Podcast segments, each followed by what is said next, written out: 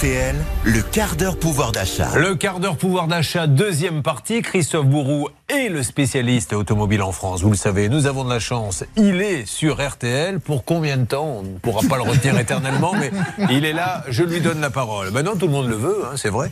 Euh, Christophe, on peut donc, on sait que c'est quand même un, gros budget la réparation. Hein.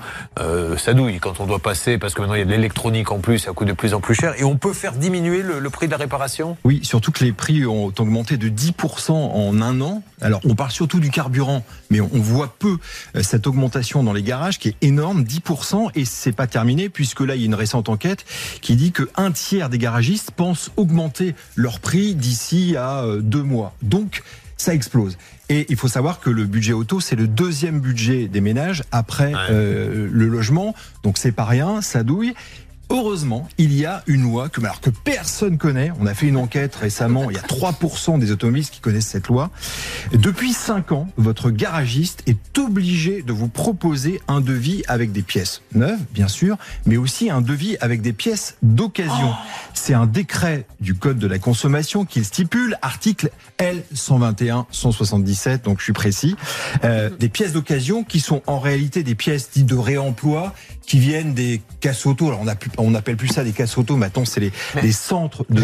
c'est à lui de les trouver ou c'est moi qui dois aller les chercher? Alors c'est à lui de les trouver, mais on peut aussi aller les chercher auprès des casses. Alors les casses euh, auto, euh, il y en a 1700 en France c'est à peu près 2 millions de voitures qui sont réduites façon puzzle tous les ans.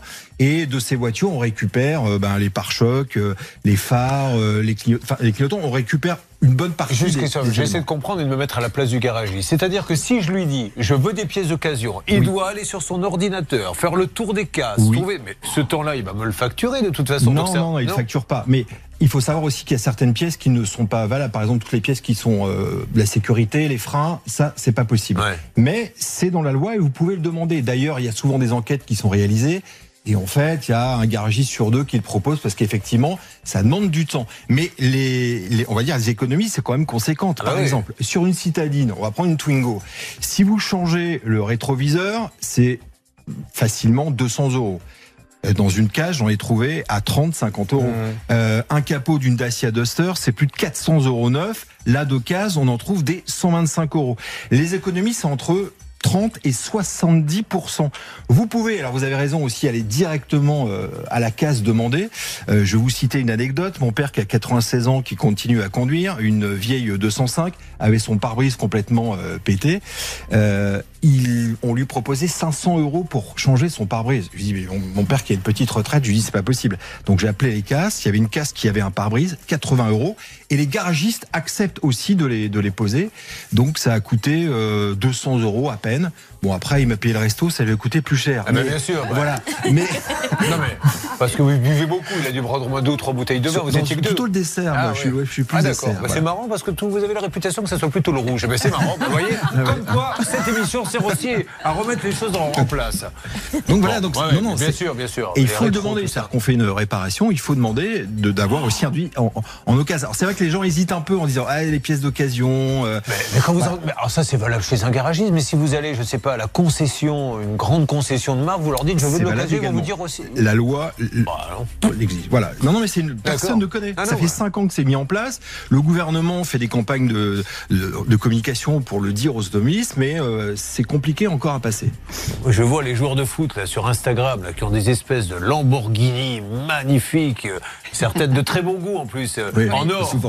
Je les vois arriver au garage. Tu peux me mettre s'il te plaît un rétro d'occasion?